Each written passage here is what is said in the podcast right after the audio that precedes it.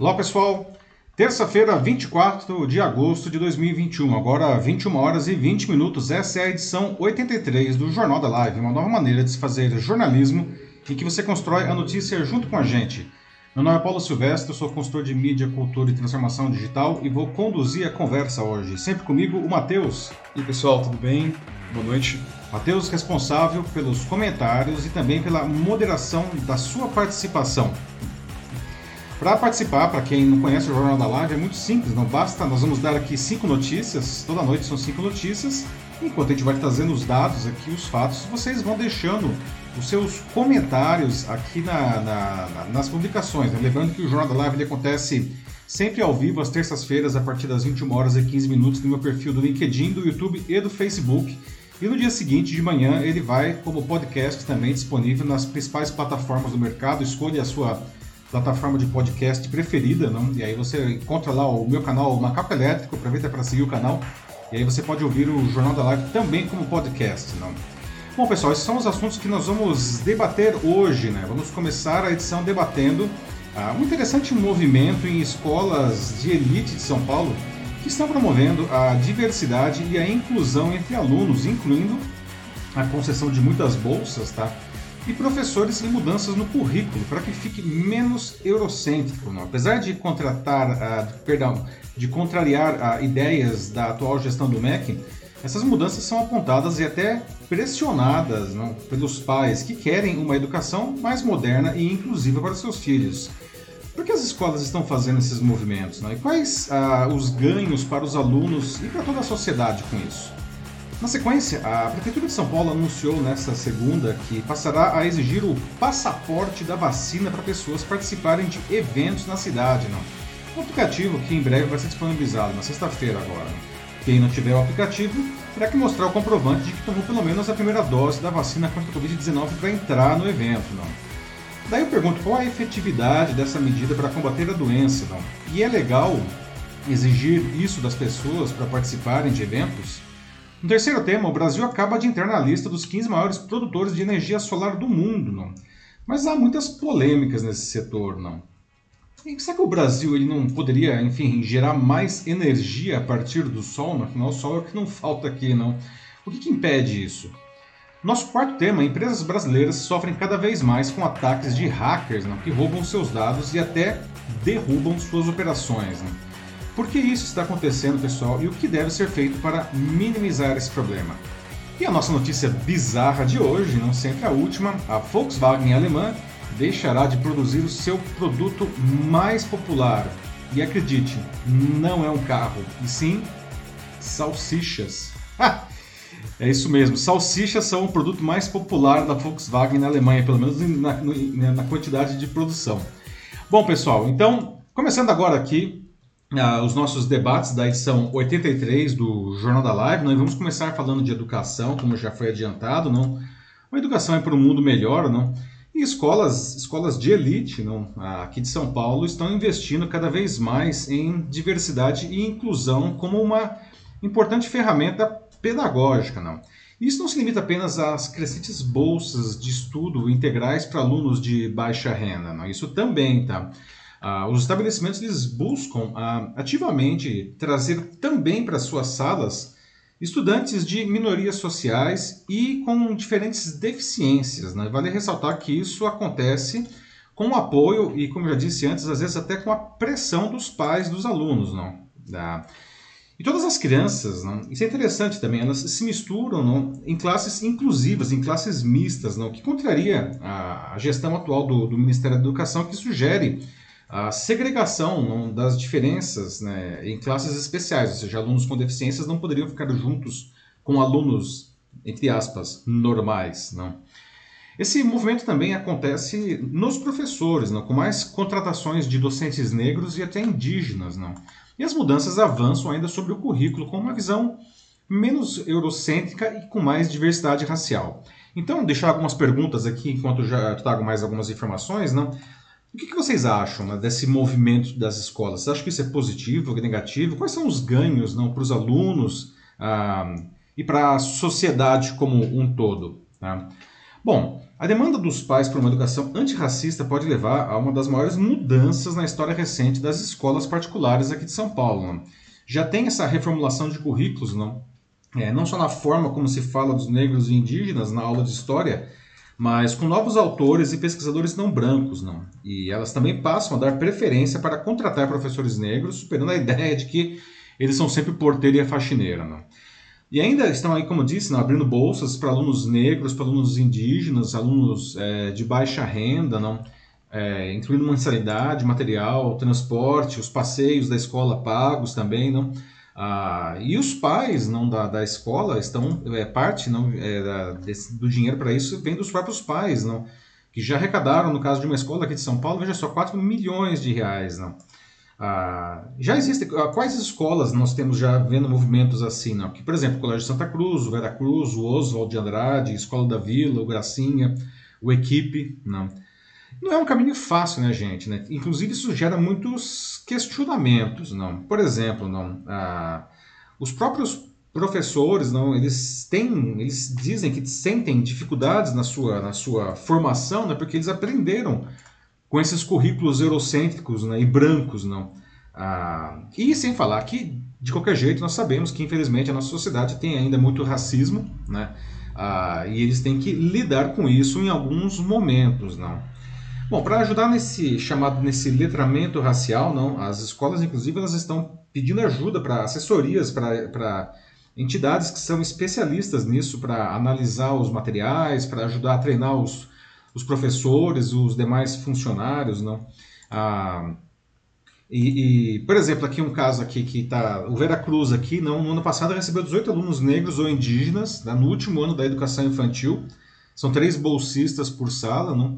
E eles querem que, inclusive, essas crianças, né, eles querem ter sempre 18 bolsistas anualmente entrando e todas elas fiquem até o fim do ensino médio da escola. Né?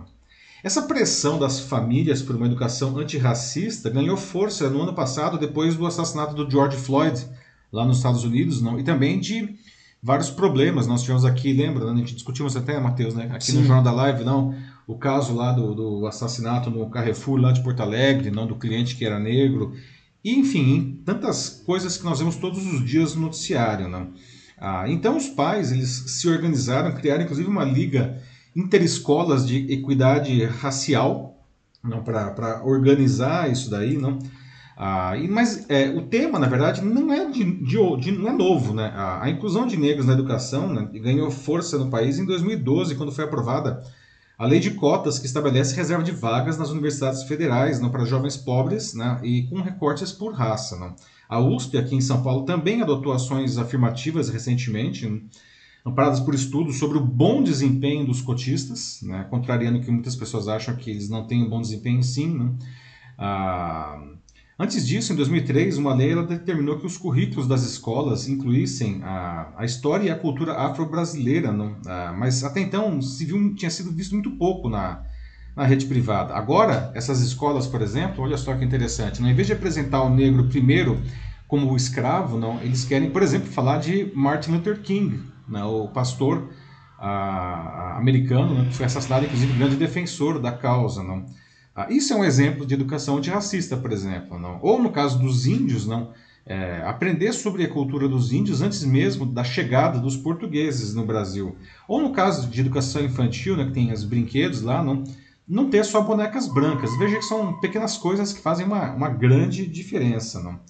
Ah, os especialistas eles afirmam que se nós queremos formar jovens que são transformadores, a, a escola precisa se mexer.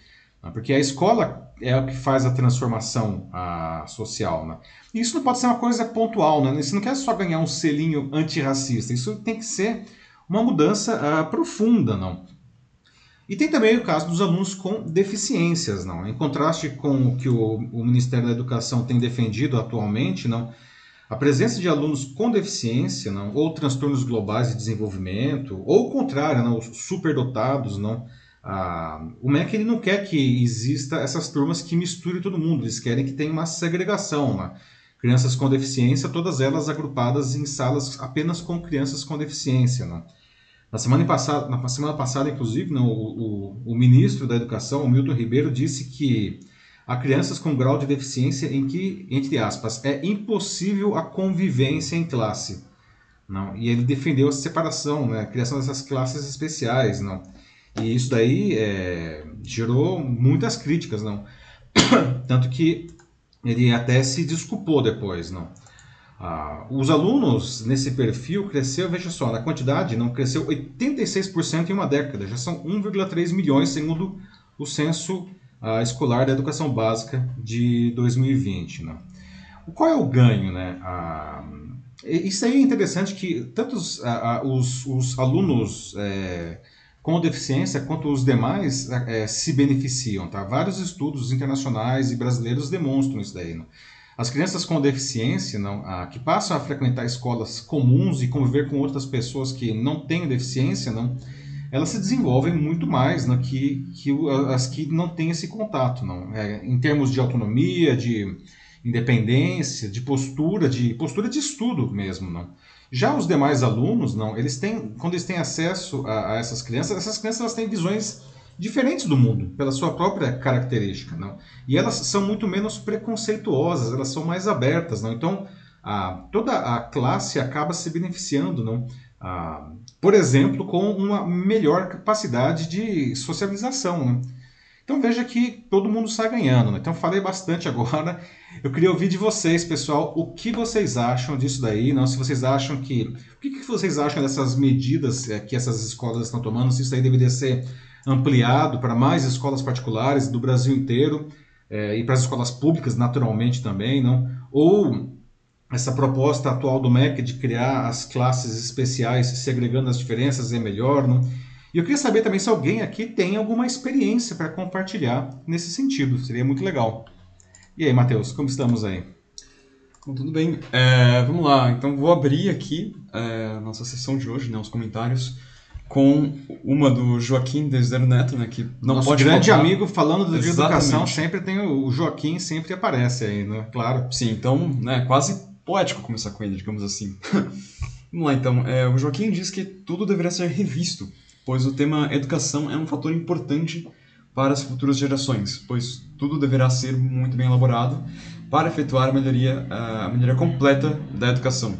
Então, é, currículos da grade de, de educação, assim, tudo, né? Tem que, tem que se adequar a isso, ele está falando. Então, em, em suma aqui, ele é, é, a favor, sim, tem que ter essa mudança para ontem até. É, o Joaquim sempre um, um grande defensor aí da educação como caminho para nós solucionarmos muitos problemas da nossa sociedade. Concordo totalmente com ele. Acho mesmo nossa educação precisa melhorar e ela não pode melhorar só para alguns, né? E o Joaquim também concorda com, com isso. A educação precisa melhorar, mas ela precisa melhorar uh, para todos, não? Porque caso contrário, a nossa sociedade ela nunca vai conseguir, enfim, é, superar tantas adversidades que ela tem passado aí historicamente, não? Então, realmente precisamos para ontem atualizar os nossos currículos, atualizar os nossos profissionais de educação, dar apoio também. Não adianta só jogar lá o professor sem nenhum preparo, sem nenhum apoio. Todos precisam ter apoio para oferecer aí o, um melhor trabalho, não? Isso. É, agora, passando um pouco aqui pro, pro YouTube, eu tenho alguns comentários também já, como o do Sandro Custódio, que ele disse que o filho dele é, ele tem é, TEA, né, que é transtorno do espectro autista, uhum. e ele sempre cursou é, com os demais, assim, sem salas separadas, nenhum problema. É, e a Bianca Zambelli, que também está aqui hoje com a gente no YouTube, ela diz que salas separadas são um retrocesso. Na sociedade não vivemos todos juntos, então é essa ideia que tem que ser passada na escola também. Quando você, afinal de contas, né, quando a criança sair da escola, sair desse espaço uhum. e é, se formar eventualmente, é, ela vai ter que conviver com isso e da mesma forma as pessoas também têm é, que aprender, né, de que não tem qualquer tipo de transtorno, tem que aprender a como conviver com, com essas pessoas também. Exatamente. Porque também é algo que faz parte, precisa ser trabalhado o respeito, justamente, aqui, é, em muitos casos, né, até no cotidiano, infelizmente falta. Pois é, não, é, e como o Sandro trouxe aqui, não, a experiência pessoal dele e a Bianca também o um comentário muito legal, não, é, a nossa sociedade ela é diversa, não, a, e essas pessoas, enfim, elas estão conosco, nós precisamos não aprender a, a, a conviver, a fazer trocas e a construir junto com elas e não fazer a segregação, né? E não há lugar melhor para ensinar isso daí, não esse processo de, de, de, de convivência é, é, construtiva, não, que é a escola, não. Então é bem legal aí não, o que o Sandro e o que a Bianca trouxeram. Isso. A Ana Souza Machado depois também aparece aqui no, no YouTube conosco. É, diz que pelo que é, pelo jeito assim, né, quando as pessoas falam sobre é, sobre isso, né, sobre ter salas separadas, ainda tem grupos que que querem que seja assim, né? Ela uhum. fala que é como se voltássemos então a 1900, onde ter alguém com alguma deficiência física era colocado de lado. Lembrando que. Colocado de lado ou quando não era é. morto é. sumariamente, né? A gente sabe que tem, ah, nossa, esse aluno, Isso. essa pessoa, esse aluno não, essa criança nasceu deformada, né? Tinha... É, não, é interessante que você se corrigiu, né, quando você falou pessoa, mas ele voltou atrás, porque é bem isso, é, nem era considerado como pessoa, né? Pois é, não. E só para concluir aqui a ideia dela, lembrando que esse governo tem um interesse de reabrir os chamados, abre aspas, manicômio. Então, retirar pessoas com algum transtorno ela aqui, do jeito que ela encara, é maquiar a realidade. O que, que você acha? É verdade, não só uhum. maquiar a realidade, né, como é, impedir o desenvolvimento da sociedade como um todo, né? Você tá, é, a, a, questão dos manicômios aí, né, Matheus, que, que a Ana mencionou, não? Uhum. É, me fez lembrar até na casa do, do, da, do nazismo, não, em que o na busca de uma sociedade perfeita, não, da raça ariana e tudo mais, não, ah, os nazistas eles eram contrários justamente a, a pessoas não que nasciam ou que, que já estavam adultas não pois que é. tinham alguma deficiência essas pessoas elas eram ou escondidas né como se fosse uma vergonha ou sumariamente eliminadas né. E a gente sabe que é isso mesmo. E a Ana falou ah nossa retroceder isso seria um retrocesso para 1900 Ana não sou tão velha assim tá? Mas quando eu entrei na escola não ah, na, é, na, nos anos 1970, 1980, não, ah, existiam essas as salas, elas eram separadas pelas notas que os alunos tinham, né? então tinha, sei lá, segunda série A, segunda série B e segunda série C. Os que ficavam na segunda série A eram os que no primeiro ano tiveram as melhores notas, não? Ou seja, era a classe dos mais inteligentes a classe dos mais ou menos e a classe dos não inteligentes, não é. era essa a imagem que se passava, não? Então, é algo horrível e péssimo para o desenvolvimento das crianças, assim, ter um, esse tipo de, uh, de um ambiente pedagógico, né, se aqui a gente pode chamar assim, porque você diferencia as pessoas, assim, né, os alunos nessas nessas classes, justamente. Exatamente. Que, assim, você acaba criando um sentimento de superioridade né, para alguns que estão lá em cima e inferioridade para os que estão lá embaixo. E cria todo esse Muito ambiente falado, de competição que, Isso. sinceramente, é, não é necessário, assim, porque fica uma competição. É, claro que é, é boa na medida certa, mas então, nesse pois sentido é. Aí fica tá. algo tóxico já. Esse é um ponto excelente que você está uhum. trazendo, porque é, sim, isso se cria competição, né? E é uma coisa que eu trago muito em palestras e em aulas, não? É, uma das coisas, uma das habilidades que o mercado de trabalho mais valoriza hoje é a capacidade de você trabalhar em equipe, não?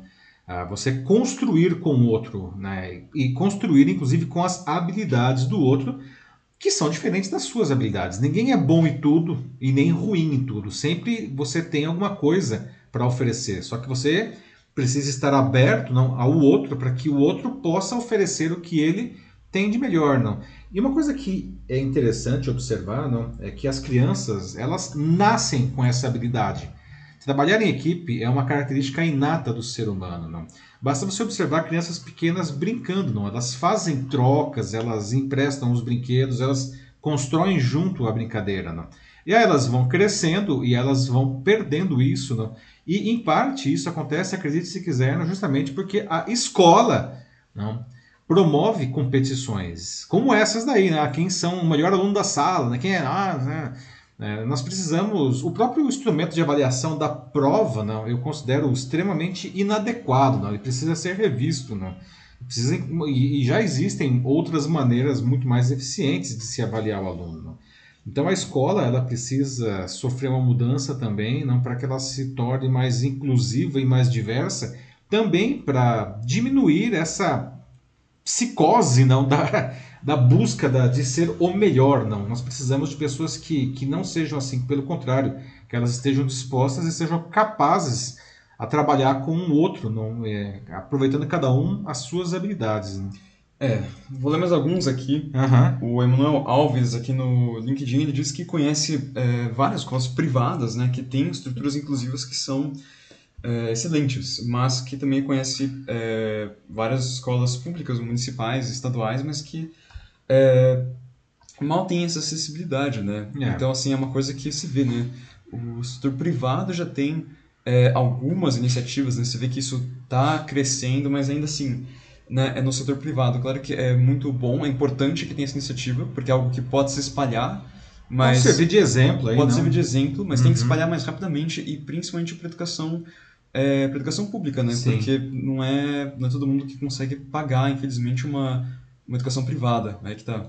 Verdade, Uhum. bem colocado aí, bem que o Manuel trouxe para nós aí, não? É, é o Emanuel, né? E- Emanuel. Isso, é, é verdade, né? É, é, a educação inclusiva, ela exige não, a, novas habilidades também dos professores, do todo o corpo ah, pedagógico da escola, não? Como eu falei, o professor ele precisa de apoio, não? Não pode jogar isso tudo na conta do professor, não? Ah, por- porém, assim, é, é, também não é rocket science, assim, não é um negócio que tem que só escolas milionárias conseguem fazer isso. Não é, tá? Eu acho que é muito mais uma vontade, tá? de querer fazer isso daí, não ah, um, um trabalho de formação e de apoio, não de recursos humanos também, não para ter aí no caso se for ah, um professor assistente também na sala de aula para o apoio quando necessário, não. Nós não precisamos ter isso daí, não ah, de maneira universal, né, e não apenas em pequena, em poucas escolas da rede privada, não. Precisamos ter isso realmente de maneira universal, como o Emanuel trouxe. Exatamente. É. E, acima de tudo, né, é reforçar esse. é, derru- acho que tem que derrubar mais essa ideia do, da escola ser esse ambiente de competição e criar mais Exato. esse ambiente não só de inclusão, mas também de cooperação, como a Bianca fala aqui no comentário dela é, no YouTube, de que parece, assim, muitas vezes, né, que a gente não está vivendo em sociedade ou, ou buscando viver em sociedade. Parece uma tremenda competição de que você tem que ser melhor que os outros porque é, você nem sabe por quê, você nem sabe por quê, mas É. é, é uma, simplesmente um sentimento que você cresce com isso, às vezes que a própria escola coloca em você e que é, dentro das famílias isso é nutrido de que você tem que ser o melhor porque é, porque sim, sendo de que Porque a sociedade é, meritocrata, né? Farinha pouco, meu pirão primeiro, eu preciso chegar primeiro, eu preciso garantir a minha parte antes. Quando né? na verdade a meritocracia é uma coisa que, assim, quem vê e analisa bem de perto, ainda mais num país como o nosso, é, trabalhar duro é, não é necessariamente é, sucesso garantido. Muitas vezes não é. né? Na maioria das vezes não não é. é. Meritocracia é um negócio que funciona bem, sei lá, na Finlândia, na Dinamarca, não, em que realmente todos tenham condições iguais, saem do mesmo lugar, não, ah, mesmas condições sociais, não, ninguém vai ficar sem uma boa escola, sem, sem comida, sem, enfim, não, ah, ah, isso tudo ah, vai fun funciona bem nesses países, não. Mas infelizmente, não, é, aqui no Brasil a meritocracia não não rola tão bem assim, não. Acho que Ah. podemos avançar já. Ixi, Maria, caiu aí? No sinal do vídeo. Não sei, aí tá, aí tá verde, né? É. Ah, não, ah, tá tudo bem. Foi É, só... vê se tá tudo direitinho aí. É, tivemos uma, um, um pequeno travamento aqui do É, tá de Windows, né? As- é, não caiu a conexão de ninguém aí não, né? Acho que não. Tá bom então. Vamos seguir em frente. acho Vamos seguir para o nosso É, próximo assunto favor. aqui? Vamos lá, pessoal. Ah, então vamos lá no nosso segundo debate, não? Vamos falar de pandemia e seus efeitos, né? No caso, a Prefeitura de São Paulo agora anunciou nessa segunda, não? Que passará a exigir o passaporte da vacina para pessoas que queiram participar de eventos na cidade, não? Originalmente pensava em pedir também né, para pessoas que, que, que quisessem entrar em bares, em restaurantes, em cinemas e outros locais fechados, mas acabou voltando atrás, deixando isso aí como opcional nesses casos. Não? O passaporte da vacina é um aplicativo que vai estar disponível, foi prometido para essa sexta-feira agora, não? Quem não tiver aplicativo vai ter que mostrar o comprovante de que tomou pelo menos a, a primeira dose da vacina contra a Covid-19 para entrar nesses, nesses eventos, por exemplo. Não? Bom, isso já vem sendo feito em outras cidades brasileiras e em outros lugares do mundo, não? E sempre cria uma polêmica, não? Afinal, qual a efetividade dessa medida para combater a disseminação da Covid-19? Não? É legal exigir isso das pessoas para que, enfim, elas participem de, de eventos, não? Ah, o prefeito de São Paulo, então, o Ricardo Nunes, que é do MDB, anunciou ah, que a cidade vai passar a exigir o tal do passaporte da vacina para entrada em congressos, feiras de negócios, jogos de futebol e outros tipos de eventos. Não? O estabelecimento que estiver com um frequentador que não recebeu nenhuma dose do imunizante contra a Covid-19 vai ser multado. Não?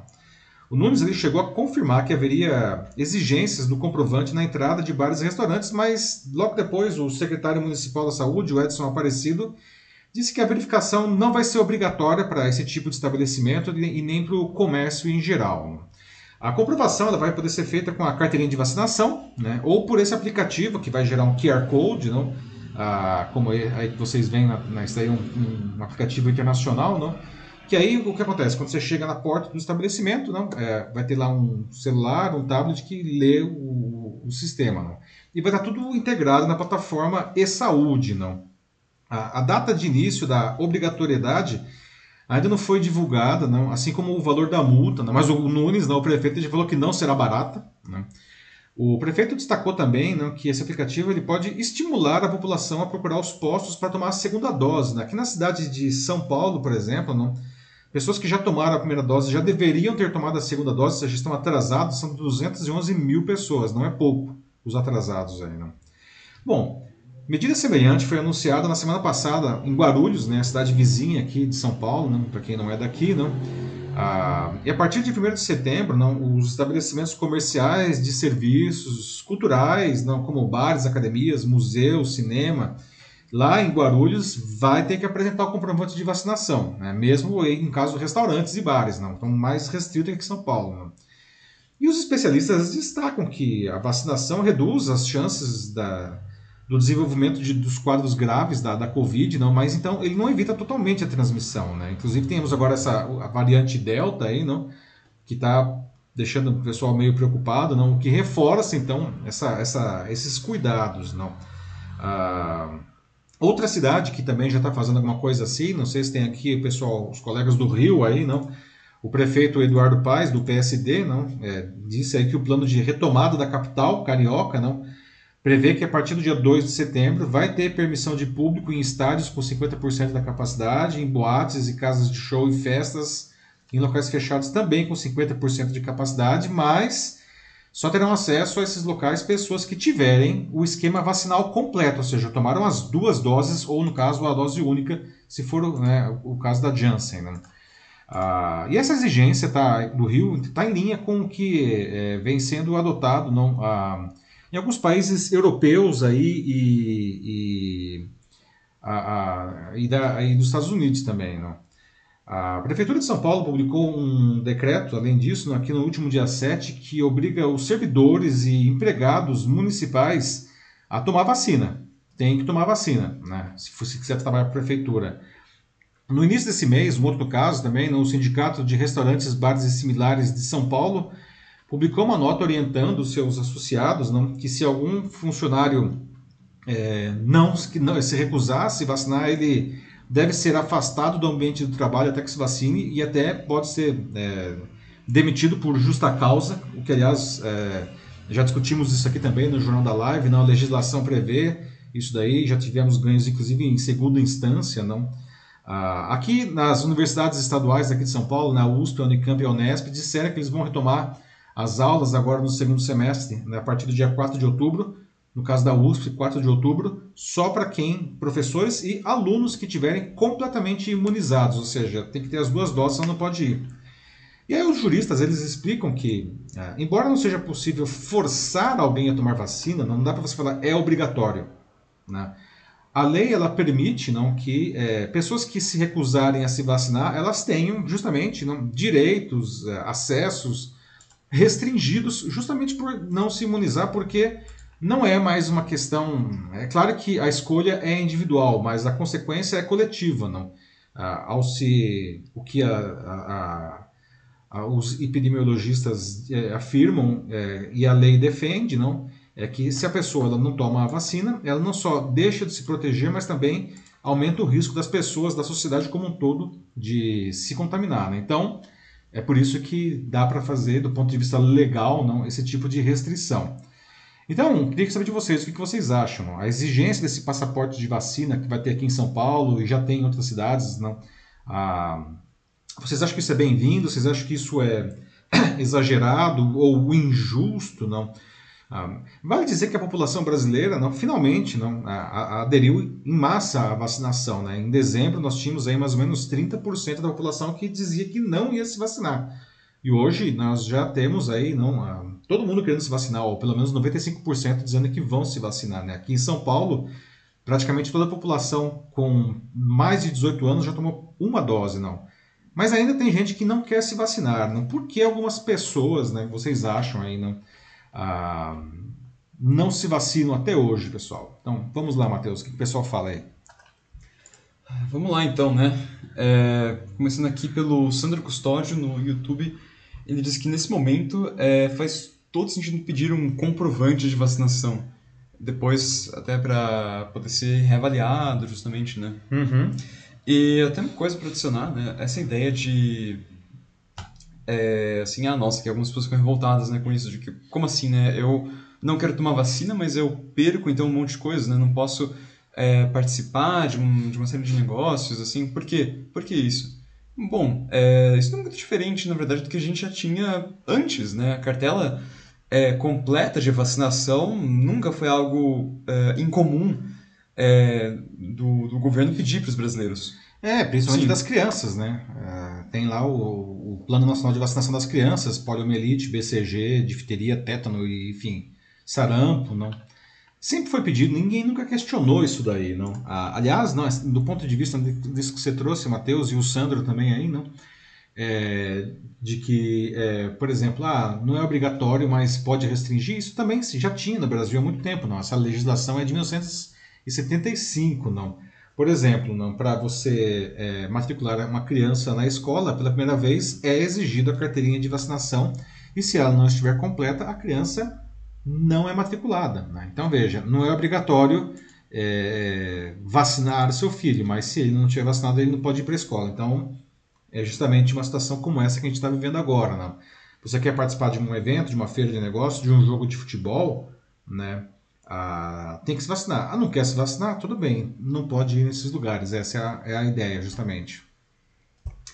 Ah, depois tem a Bianca Zambelli também. Ela diz que isso aí já estava na hora de acontecer. Porque já que o povo não se vacinar pelo bem social, então vai pela perda aí do show do bar. uhum. É um bom ponto aí, Bianca. Não. Mas é triste, né? Se você for pensar, não, ah, você precisa é, falar que é, você precisa se vacinar se você quiser, se você quiser continuar tomando chopp no bar. Não, não deveria ser esse o argumento, não. Mas enfim, talvez seja o argumento que algumas pessoas entendam. Então, como diz o ditado, não é, se não é pelo amor, é pela dor, não. É, assim, é, é o jeito, infelizmente, para alguns. Ah, até o Sandro coloca aqui que ele tem dois colegas que dizem que só vão se vacinar por força da lei. Então, ah, ele também diz que ambos são religiosos e não usam máscaras. Então, aí para completar. É bom, aí tem cada um, né? As pessoas que não querem se vacinar, cada um tem, enfim, seus motivos, não? Motivos religiosos, motivos ideológicos, que a gente sabe que, infelizmente, estão é, com os nervos à flor da pele aqui no nosso país, né? a polarização está chegando às raias da. Está chegando, não, né? já passou há muito tempo as raias da, da, da, da, sanidade, não, as pessoas estão meio loucas às vezes. Não, né? E dizer isso, né, assim, com todas as letras, eu só tomo se a lei me forçar. Nossa, assim, realmente o cara, ele tá completamente fechado a escutar qualquer tipo de, de argumento é, diferente, assim, que, né, que é, ser convencido, ele simplesmente fala, não, não vou tomar, assim, não, não ligo, não me importo. Yeah. É. e é interessante pensar isso também, né, Matheus? Porque nós estudamos, né? Todo mundo aqui deve ter estudado a revolta da vacina que aconteceu no início do século XX, uhum. lá no Rio de Janeiro, não? em que o Oswaldo Cruz, não? que na época ele era o equivalente ao ministro da Saúde, queria vacinar a população contra a varíola, não? uma doença é, extremamente mortal, não? ah, que já tinha uma vacina naquela época bastante consolidada, não? e a população se revoltou no Rio de Janeiro, que era a capital federal, não? Ah, e teve quebra-quebra, pessoas é, morreram, foram presas, tudo, e aí ah, o Oswaldo Cruz ele retrocedeu e disse que vacinava só quem quisesse, não. Mas o fato é que é, depois não, né, de dois anos é, teve um surto de varíola no Rio de Janeiro e milhares de pessoas morreram de varíola, não, sendo que ele, todos poderiam ter sido salvos porque tinha uma vacina disponível. Não? Sim, mas como deixou aberto por opção, é. deu no que deu. E é engraçado que quando a gente estudava na revolta da vacina, né, sei lá, é, eu me lembro, não, eu, os meus colegas né, na escola, a gente falava, meu Deus, que loucura, assim, né? Como as pessoas não querem se vacinar, um negócio tão óbvio, né? Toma vacina e não morre. Pois é. Quem diria, né, que eu passaria alguns por essa anos depois. alguns anos depois eu passaria por uma situação como essa de pessoas não querendo se vacinar, né? É... Assustador isso, assustador. além disso, a Ana Lu Souza Machado, ela também diz que é, que é a favor disso, assim, de que a vacinação ela seja obrigatória, até por ser já uma tendência mundial, como o Reino Unido, por exemplo, que está cobrando, sim, vacinação ah, completa para as pessoas que, é, que queiram entrar em eventos. E ela, bem conhecedora desse setor, justamente, sabe do que está falando aqui. Exato, né? Uhum. Muito bem colocado, Ana, não? LinkedIn, alguma coisa aí, Mark? Uh, não, não, não, ainda não. Tá ok. Mas é, é isso mesmo, assim. Ah, e ah, acabou de comentar outra coisa que a Ana Lúcia. Essa retomada sem controle de verdade pode nos custar uma tragédia sem proporções. É, gente, os é... governos aí estão um pouco perdendo a mão, porque assim a vacinação da primeira dose está se avançando bastante. É, tá. Em algumas partes do país está mais do que outras, podia estar tá mais bem difundido isso, mas em geral, sim, está. Só que a primeira dose, relembrando, não é a a imunização completa Exatamente, ainda. Né? E muitas pessoas simplesmente não estão retornando para a imunização completa, né? Chega no momento da segunda dose, tem muitos que faltam. Ah, e lembrando que mesmo com as duas doses, não, os próprios especialistas dizem, não é uma garantia completa de que você não vai pegar, você precisa tomar cuidados, não. E a Ana trouxe isso daí, não, da, da reabertura, não, nos outros países também. Nós vimos um, eu vi um, uma cena, não, a, enfim, lamentável em Belo Horizonte, não, a, que a prefeitura, não, ele, a prefeitura autorizou dois jogos de futebol, um do Atlético e outro do Cruzeiro, que são as maiores torcidas de Minas, não, a, presencial, apesar que é, com 30% só da ocupação né, da, dos estádios, no caso do Mineirão, e, e que as pessoas deveriam ficar então com máscara, apresentar o passaporte da vacina né, e não aglomerar. E aí o que aconteceu é que, enfim, teve jogos, todo mundo se aglomerou, tinha, era só 30% de ingressos vendidos, só que esses 30% ficaram todos juntinhos, o resto do estado ficou vazio. Sim, porque né? jogo de futebol não é cinema, e todo, né? É, e todo mundo uhum. sem máscara e tudo mais. E aí o que eu achei curioso foi o Calil, né, o Alexandre Calil, que é o prefeito de, de, é, de BH, dizendo né, que ele se referindo a ele mesmo na terceira pessoa, e fala, porque o prefeito, o prefeito é, foi burro, né? ou seja, ele falando dele mesmo. Né? Usando essa palavra mesmo. Triste, o prefeito foi burro por acreditar que as pessoas respeitariam as normas, não. Não respeitaram. E aí o que aconteceu? Fechou tudo de novo, né? Não tem mais jogo de futebol em BH. É, a chance dele tentar de se fazer de coitado também acho que não deu muito certo. É, mas eu achei curioso, assim, né? Pelo menos ele foi, de certa forma, aí, não, é, ousado na, na, na sua meia-culpa aí, não? É, vamos ver, né? Senão, numa dessas aí, se o negócio realmente perder muito a mão, esse vírus se estende até Réveillon, até Carnaval, Delta vira, ah, bloco, nossa, vira nome de bloco, como a Lúcia falou aqui. É, pois é, não, não duvido uhum. nada que vai ter o bloco do Covid aí, não é. Aliás, né, a grande questão, todo mundo já está falando que vai ter Carnaval no ano que vem, né? Sim. A conferir, vale dizer que, no caso, os blocos tudo bem, é um negócio que você monta rápido assim, né? Mas as escolas de samba, não, é, principalmente em São Paulo e no Rio, não, são meses de trabalho, não, para montar não, o desfile das escolas e até onde eu sei eles não estão trabalhando ainda, né? É. Não sei como que vai ser isso daí, né? vamos para o próximo? Vamos para o próximo assunto? Muito bem, pessoal. Nosso terceiro tema, vamos falar de geração de energia, mais especificamente daquela que geramos a partir do Sol. Não? O Brasil acaba de entrar na lista dos 15 maiores produtores de energia solar do mundo, mas há muitas polêmicas nesse setor. Não? Será que o Brasil não poderia gerar mais energia? Cara, sol aqui é um negócio que não falta, né? Por que a gente tem esse é, território tropical sol o ano inteiro, não? O que impede isso, não? As empresas e os indivíduos eles são incentivados a, a investir nessa forma aí de, de geração de, de energia, tá? Ah, bom, O Brasil ultrapassou a marca histórica de 10 gigawatts não, de potência operacional da fonte solar fotovoltaica, ou seja, geração pelo sol, né, em usinas de grande porte e em pequenos e médios sistemas instalados em telhados, fachadas, terrenos, ou seja, pequenos pessoas físicas, inclusive. Não. Então, somando tudo isso daí, não, é, você soma todos os sistemas fotovoltaicos, não, o Brasil ele, ele gera hoje o equivalente a 70% da potência gerada por Itaipu, que é a segunda maior do mundo não, e a maior da América Latina, das hidrelétricas. Não. Então, é um negócio, não é desprezível isso daí. Não. Ah, com essa marca, não, o país, então, ele passou a fazer parte desse grupo de 15, não, ah, então a gente tem 10. Não. Pra vocês terem uma ideia, a gente não está tão bem posicionado assim, né? O país que mais gera energia pelo sol é a China, com 253,8 gigawatts, não? E os Estados Unidos vem depois com 73,8, que é um segundo lugar já bem distante, não? E o Japão é o terceiro, com 68,6. A gente está lá, né? É, em 14, né, com 10 gigawatts, não? Mas é o único país, de qualquer jeito, da América Latina entre os 15 primeiros, o Brasil, não? Ah, enquanto isso, não, ah, o projeto que, que porque assim, esse negócio ele gera, né, além de reduzir não, a, a, a emissão de, de, carbono, não, de CO2, não, por exemplo, no caso de usinas é, térmicas, não, a, as entidades do setor dizem que isso daí reduz, já reduziu não 10,7 milhões de toneladas de, de CO2 na, na geração de eletricidade é, é, desde 2012, não, e gerou 300 mil empregos tal.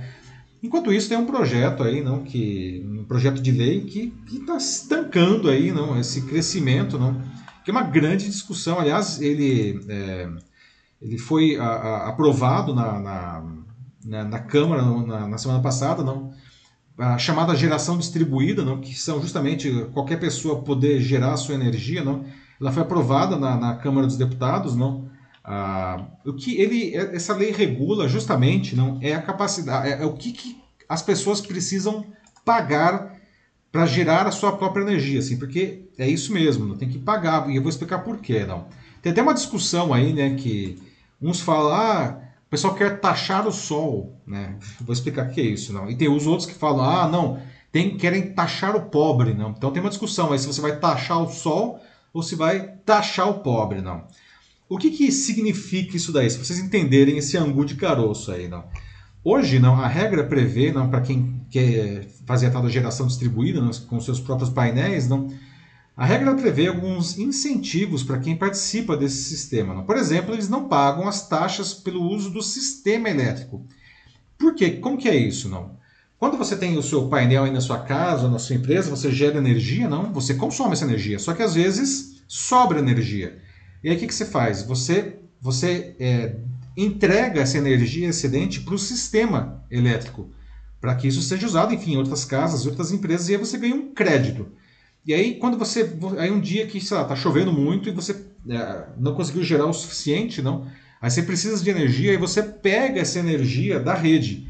E aí você vai usar aqueles créditos. Então a rede ela funciona como se fosse uma espécie de bateria não para você não para da energia que você gera não é, outra coisa também não é que vamos supor que você tenha você mora numa casa num condomínio é, e tem um terreno que está muito longe lá que tem uma fazenda não de um monte de painéis não que gera aquela energia que você vai usar no seu na sua casa no seu condomínio na sua empresa bom essa energia ela é transportada não pela pela rede não então tem um custo isso daí e hoje não e é por isso que o pessoal fala que isso taxa o pobre. Hoje, quem tem, quem faz a geração distribuída não paga pelo uso da rede. Não. Ah, quem paga é quem usa, digamos, a geração normal das hidrelétricas tal, né? E aí que é normalmente são os mais pobres, né? que não tem dinheiro para comprar o seu painel de geração de energia, seu painel fotovoltaico, não. Ah, agora tem pessoal que fala que, enfim, que é, precisa incentivar, não para que as empresas, as pessoas comprem e gerem a sua própria energia, não, dando subsídios como esse daí, não. Então, essa é a discussão aí do, do, do é, de taxar o sol não, e de taxar o pobre, não. Ah, então, a, a, a, mudança que a Agência Nacional de Energia Elétrica propõe, não, é que os consumidores que da, da geração distribuída, ou seja, que tem aí os painéis, não, eles passem a, a pagar também aí pelo uso da rede, pague, pagar, enfim, os encargos, as taxas, ah, como qualquer outro consumidor. Né? Essa discussão não é uma discussão que existe só no Brasil, pessoal. Né? Existem vários países aí, aí no mundo, não, é, é, nos Estados Unidos, por exemplo, não, os estados de Nova York, da Califórnia, não, é, já fazem a cobrança pelo uso da rede. Não, países também que já fazem isso, a Espanha e a Austrália, né? Ah, mas ainda pode ser um bom negócio, né? Eu acho que extremamente justo a gente estar tá vivendo agora aí, não, essa, essa época de estiagem, a gente está vendo aí as usinas hidrelétricas, não, que são um orgulho brasileiro que trouxe essa narrativa, nossa matriz energética limpa das hidrelétricas, não? Só que agora não está chovendo, né? E os reservatórios estão é, baixíssimos, não? E aí temos que usar as, as, as térmicas aí que geram uma energia suja e cara, né? Então por que a gente não consegue achar um meio do caminho aí não para, enfim, incentivar pessoas e empresas não a, a entrar no, no sistema de geração distribuída sem penalizar, sem taxar os pobres aí, como dizem, não? O que, que vocês acham? Vocês, se vocês pudessem, não, vocês comprariam um painel desse, para sua casa ou para sua empresa? Como que vocês veem essa questão da geração de energia solar distribuída? Não? E aí, Matheus? O Sandro Custódio, no YouTube, ele diz que é, estão sendo aperfeiçoadas baterias de lítio que acumulariam energia é, de origem solar e eólica para usos é, em outros horários.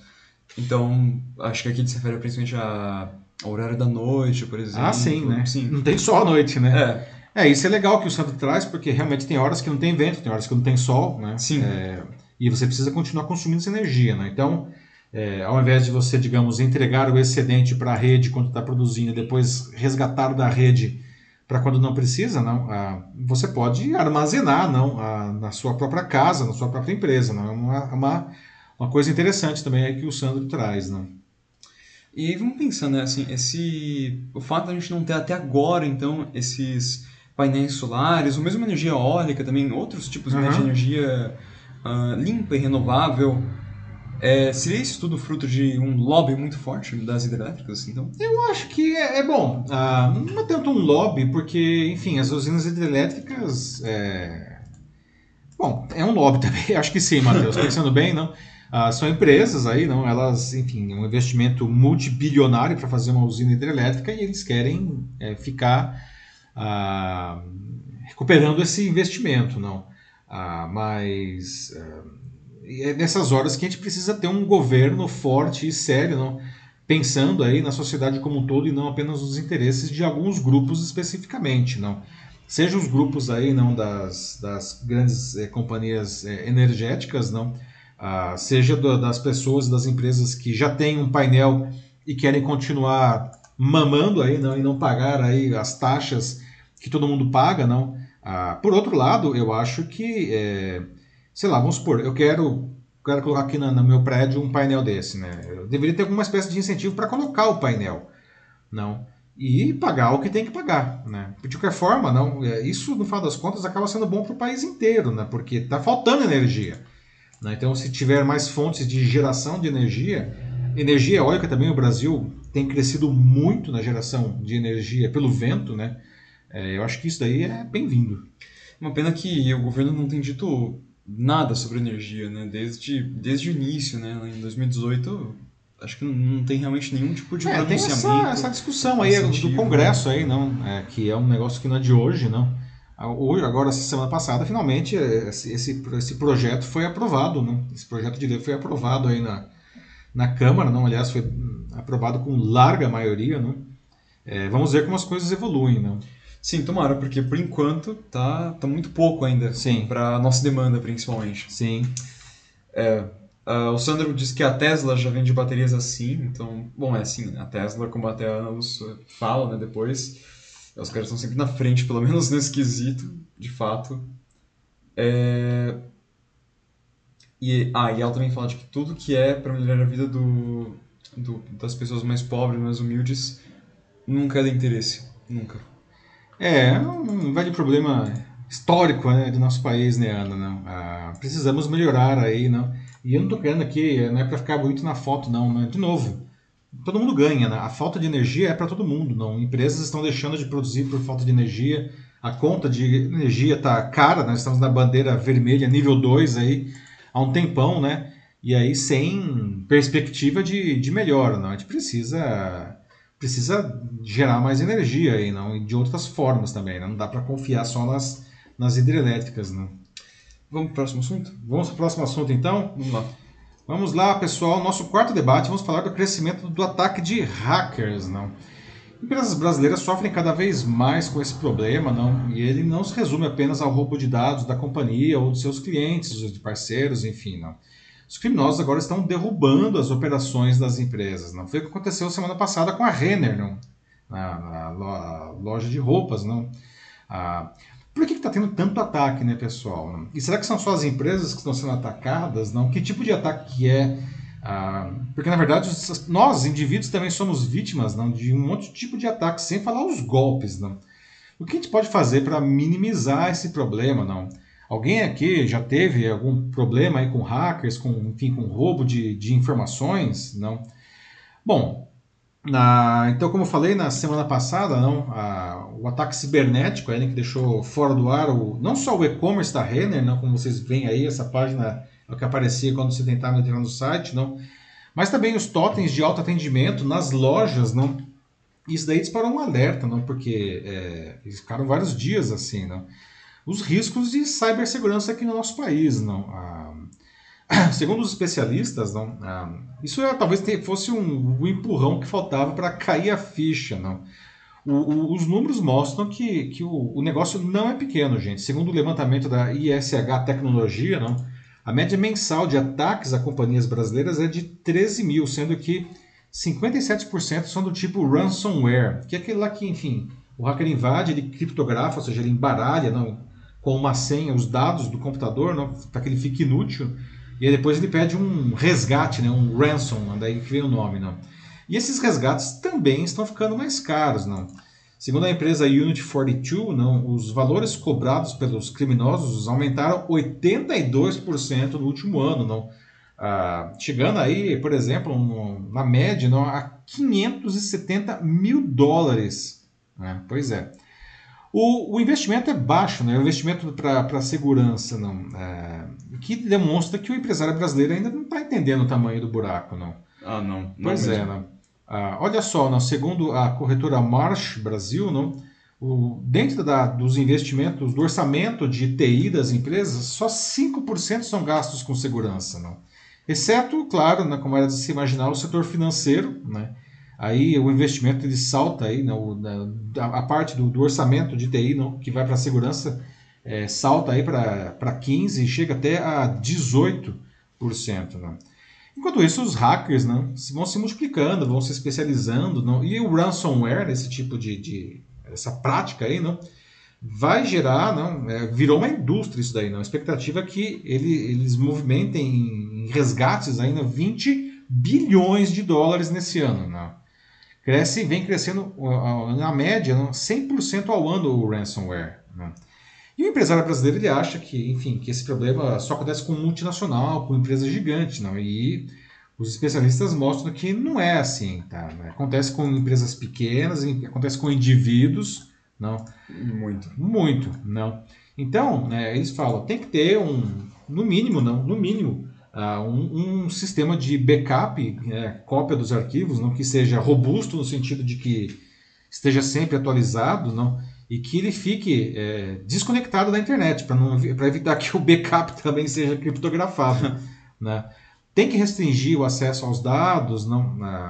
Vale dizer também né, que isso é importante porque, apesar de ter crescido muito não, e de muitas empresas estarem pagando os resgates, tá? segundo uh, na média internacional, segundo os especialistas, não, entre 40% e 50% dos hackers não cumprem o combinado não, de entregar a, a senha para descriptografar, não, mesmo depois de ter recebido o dinheiro. É, pois é. é. ainda por cima fica nas costas, então, você perde de pois qualquer é. forma. Exatamente, não. Então, como eu disse, as empresas de todo porte precisam estar atentas a isso. O caso da Renner não ficou famoso, mas ele está longe de ser o único, não. Ó, empresas brasileiras que sofreram recentemente ataques. A JBS de alimentos, não, os laboratórios Fleury, não, a Protege, empresa de segurança, não, No caso da JBS, inclusive, não, o, que é uma empresa brasileira, mas ele aconteceu nos Estados Unidos, não, e simplesmente parou a operação americana da JBS, aliás, da americana, do Canadá e da Austrália. Né? Ah, o, o FBI entrou na jogada, parece que o ataque veio da Rússia, segundo o FBI, não, e a JBS pagou tá, o resgate e pagou, é, ao que consta, não, 11 milhões de dólares de resgate. 11 milhões de dólares. Não. Até o governo, na semana passada, a Secretaria do Tesouro Nacional também sofreu um ataque de ransomware. Né? O Tesouro, que é o órgão do Ministério da Economia, não, que cuida, enfim, da administração financeira e da contabilidade do governo federal. Né? Então, esse tipo de ataque né, não é novo, mas ele ficou maior ainda na, na pandemia. Não? Por causa do, do trabalho remoto, não? Muitas empresas liberaram acesso a computadores a servidores para seus funcionários que estavam em casa, não? E a segurança não acompanhou isso daí, não. Teve muitas brechas aí, não. Sem falar que o e-commerce cresceu muito, não? ficou ainda mais importante. No caso como da Renner aí, não. É... Se você interrompe o e-commerce da empresa, né, você quebra a empresa, não. É, não, não vai quebrar a Renner, né, mas enfim, é cada vez mais importante para o faturamento, não. A Kaspersky, uma empresa de segurança, não, ela soltou um relatório recentemente que foram registrados é, 1 milhão e 300 mil tentativas de ataques de ransomware na América Latina entre janeiro e setembro de 2020, não, o que dava mais ou menos 5 mil ataques que foram bloqueados tá, por dia. Né? E o país mais atacado da região, adivinha qual foi? Brasil, né? com 46,7% dos ataques. Não.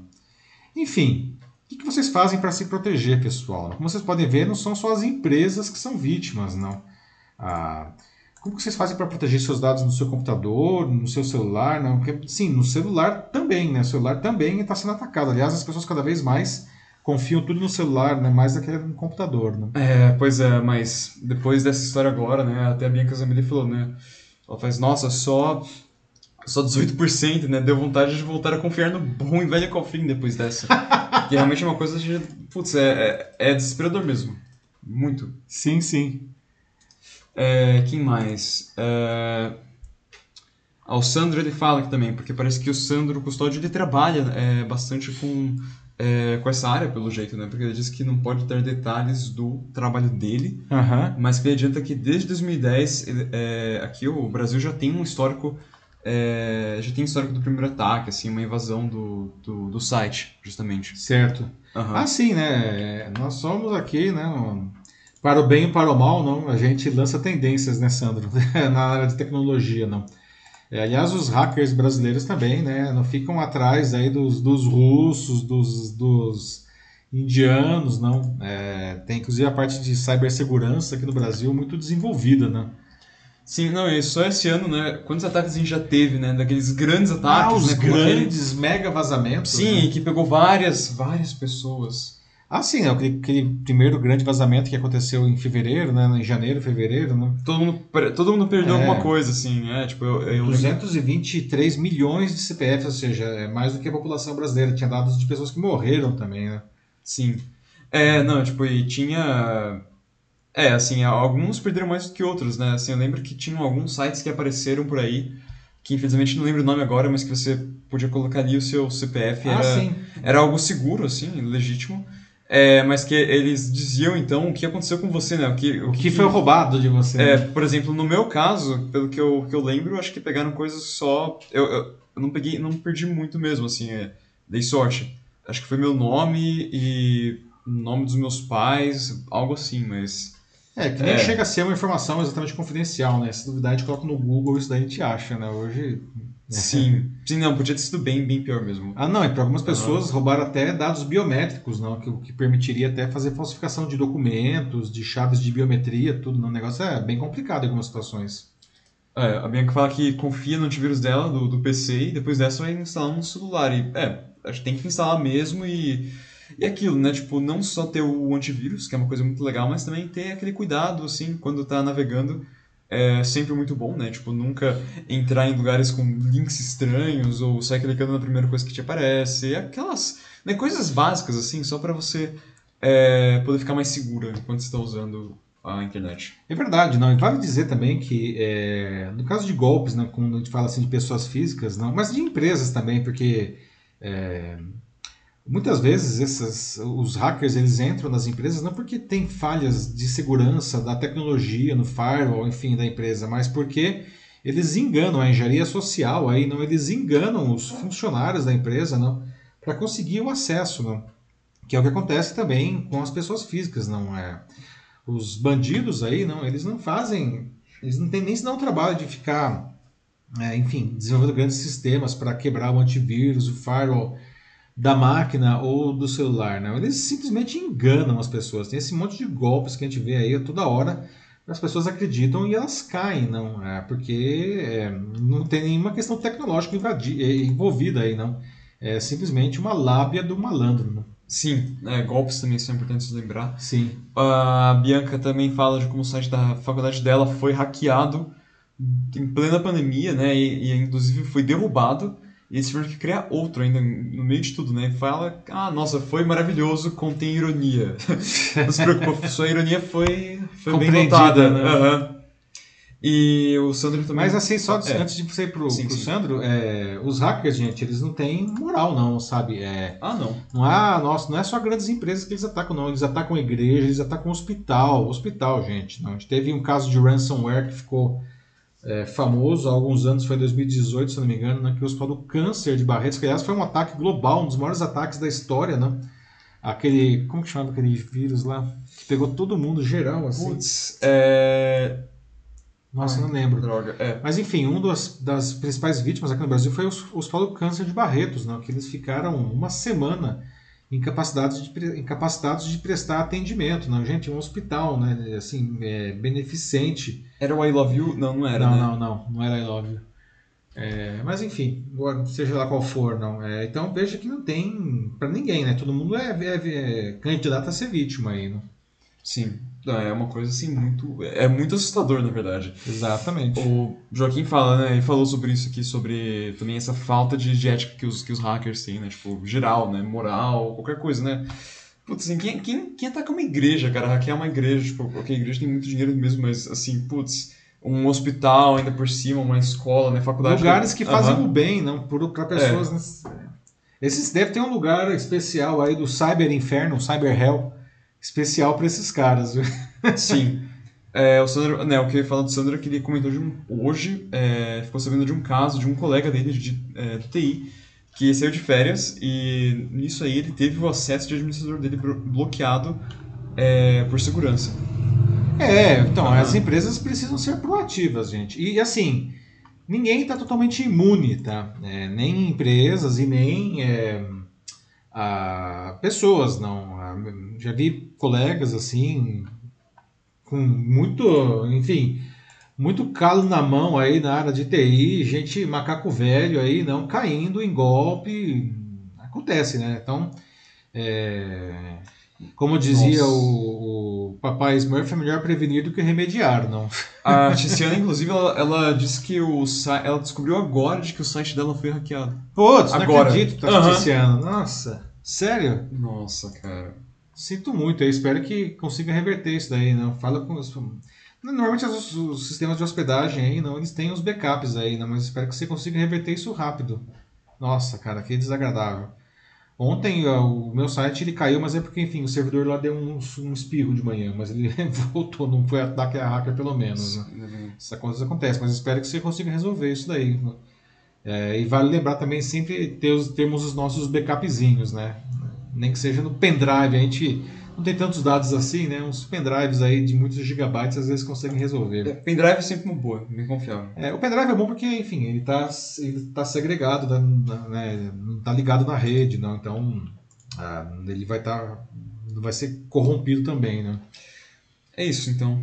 Vamos para o nosso próximo assunto? Vamos lá. Vamos lá, pessoal. Chegamos à nossa notícia bizarra de hoje, sempre encerrando a edição agora 10 e 24 aqui no Jornal da Live. Estamos encerrando com a nossa notícia bizarra, né?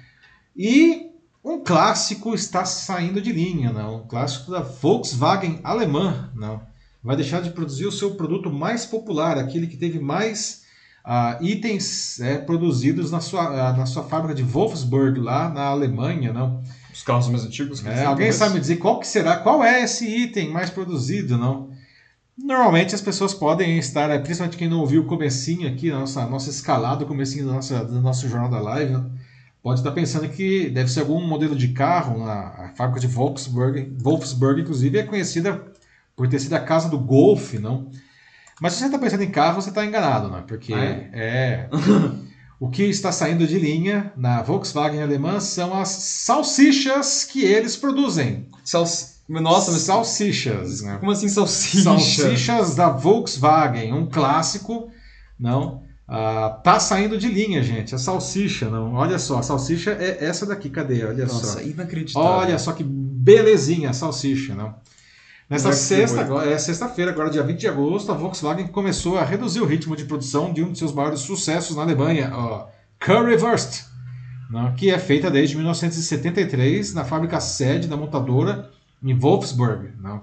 Essa salsicha é famosa lá, gente. É feita com carne de porco e com ketchup de curry. Não. Sucesso total, servida diariamente a 60 mil funcionários dessa unidade. Né? Como eu Nossa. falei, não é uma unidade qualquer, não é onde saiu, onde foi criado o Golf, né? um carro icônico aí. Não.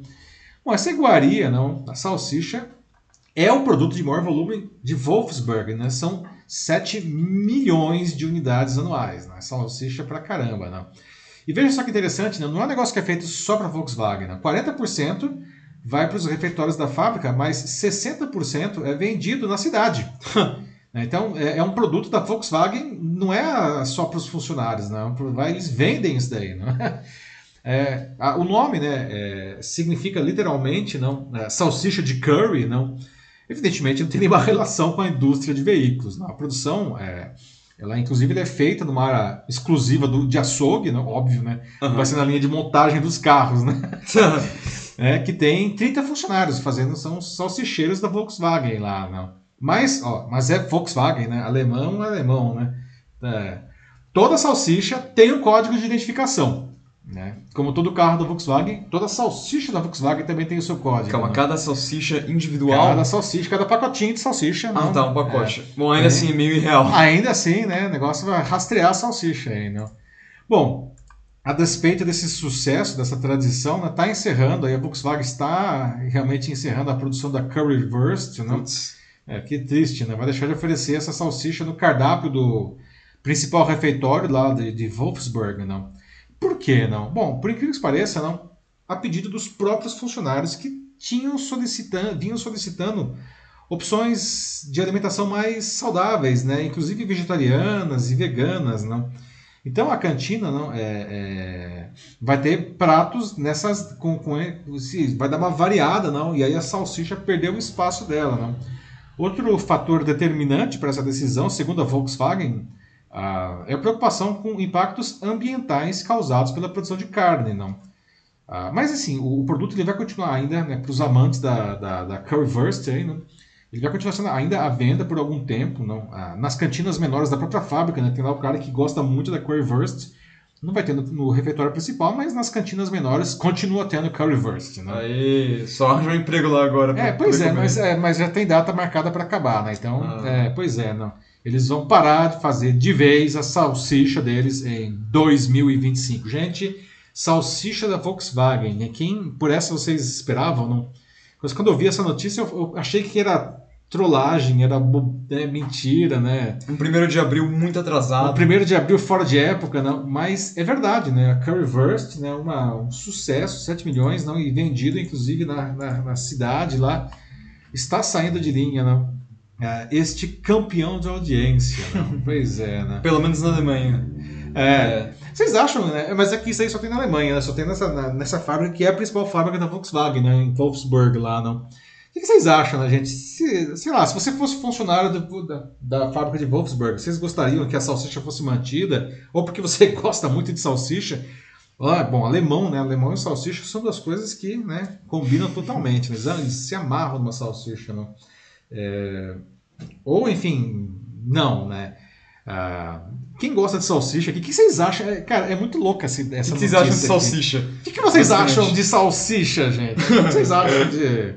A gente podia comprar um carro da Volkswagen e salsicha também, né? Sei lá, a gente pode ficar viajando aqui. Um brindezinho. É, uma, uma grada aí, né? Um pacote de salsicha, né? As pessoas estão um pouco tristes. A Bianca fala, né, de que, nossa, como assim? Nunca nem ouvi falar dessa salsicha da Volkswagen. E agora que fiquei sabendo, já tá saindo de linha. Pois é, Bianca. É, pra mim também foi a primeira vez ouvindo isso. Que coisa. Dá tempo, Bianca, dá tempo. Até 2025 ela vai continuar sendo vendida lá em Wolfsburg. Se você der uma passadinha lá, né, com o fim da pandemia, dá um rolê lá na, na Alemanha e você procura lá pela Currywurst. Não. Será que tem gosto de carro? Pergunta Ana Luciosa Machado. Daquele de carro novo, assim, então talvez um gosto do, Nossa. né, borrachudo, só que aquela borracha cheirosa, assim, boa. Nossa, eu adoro o cheiro de carro novo, gente. Tem que dizer, boa lembrança. Será, né? Nossa, é, deve, ter, deve ter um gosto de curry aí, né? Porque é currywurst, né? É, a questão é saber qual é o tipo de óleo que ela é frita. É, ah, não, mas ela não é frita, né? Ela é, ela é cozida, então não serve o óleo. Falar, o óleo do carro aí também. é, Ana, pois é. Nossa, a Bianca fala, cheirinho de carro novo, gosto de gasolina. É, pois é. É, não sei. não sei, não sei. Eu particularmente não sou fã de cheiro de gasolina, então ainda mais o gosto. Bom, eu É. nunca provei gasolina, né? O cheiro eu até simpatizo, mas, mas o cheiro de carro novo. Você sabe que é, tem esses cheirinhos, né, esses negócios aí, né? Que tem é, cheirinho de carro novo, mas cara, não tem jeito, né? Cheiro de carro novo é só carro novo. Que aliás não é um negócio muito saudável, não sei se vocês sabem, que lá na Sério? verdade é, é uma emanação, porque tem uma série de produtos e são quase sempre coisas ligadas à cola, não, a- as resinas que são usadas na fabricação do carro, não, Ah. que elas emanam aqueles vapores, né? Por isso que depois desaparece, né? Porque não- mas é. E cola é um negócio muito ruim, é, não assim. é exatamente, né? Um negócio saudável, mas que é gostoso é. Acho que essa ideia... Mas acho que a salsicha ser melhor. É, não, eu acredito que sim. Mas, ah, que pena, né? Acabar de saber, saber disso, né? E o negócio já tá saindo, realmente é muito, muito triste, né? A Bianca fala, né, que tá incapaz de opinar agora exatamente sobre a, a salsicha, porque ela nunca provou essa especificamente. Mas que ela gostaria muito de experimentar, é. Eu, eu também. Assim, Pois é, salsicha de única. curry deve ser um negócio interessante. Eu vou procurar ver se a Seara, como diria lá o, como é, o Claude lá do, do Mestre do Sabor, né? a que- Seara. L'autre gros. Aham. É, a Seara tem que fazer. o- a- Alô, Seara, faz uma salsicha de curry aí pra gente provar. Né? Depois também é, patrocina aqui o Jornal da Live. Com certeza. A gente parece que com umas salsichas do lado. Seria bom. É, Aham. a Seara, não, daí faz até o sotaque francês aí, se for. Mas porque aí acho que é alemão, né? Alimentação saudável também. Aham. É, é isso É. aí, então. É isso daí, muito bom, pessoal. Então, bom, chegamos ao final da edição 83 aqui do Jornal da Live, agora 10h32 aqui no horário oficial, não? Muito obrigado aí pela participação de todos, não? Ah, tivemos um probleminha técnico aí no meio, não? Sim. Mas enfim, chegamos aí ao final, né? Muito obrigado a todos e bom, a gente se vê né, no ah, na terça-feira que vem, a partir das 21 horas e 15 minutos, com a edição 84 do Jornal Live. Então, um bom resto de semana, bom fim de semana para vocês. Se cuidem, pessoal. Tchau, tchau. É isso aí, gente. Obrigado pela participação de hoje. É, e desculpa pelos problemas né, e o pequeno atraso que ocorreu com, com os links. Mas ainda assim, foi uma participação legal aqui que vocês tiveram hoje. E, mais uma vez, o jornal só acontece por causa de vocês. E é pra vocês. Então, é isso. É, boa noite, se cuidem. Tenham uma boa semana. Até.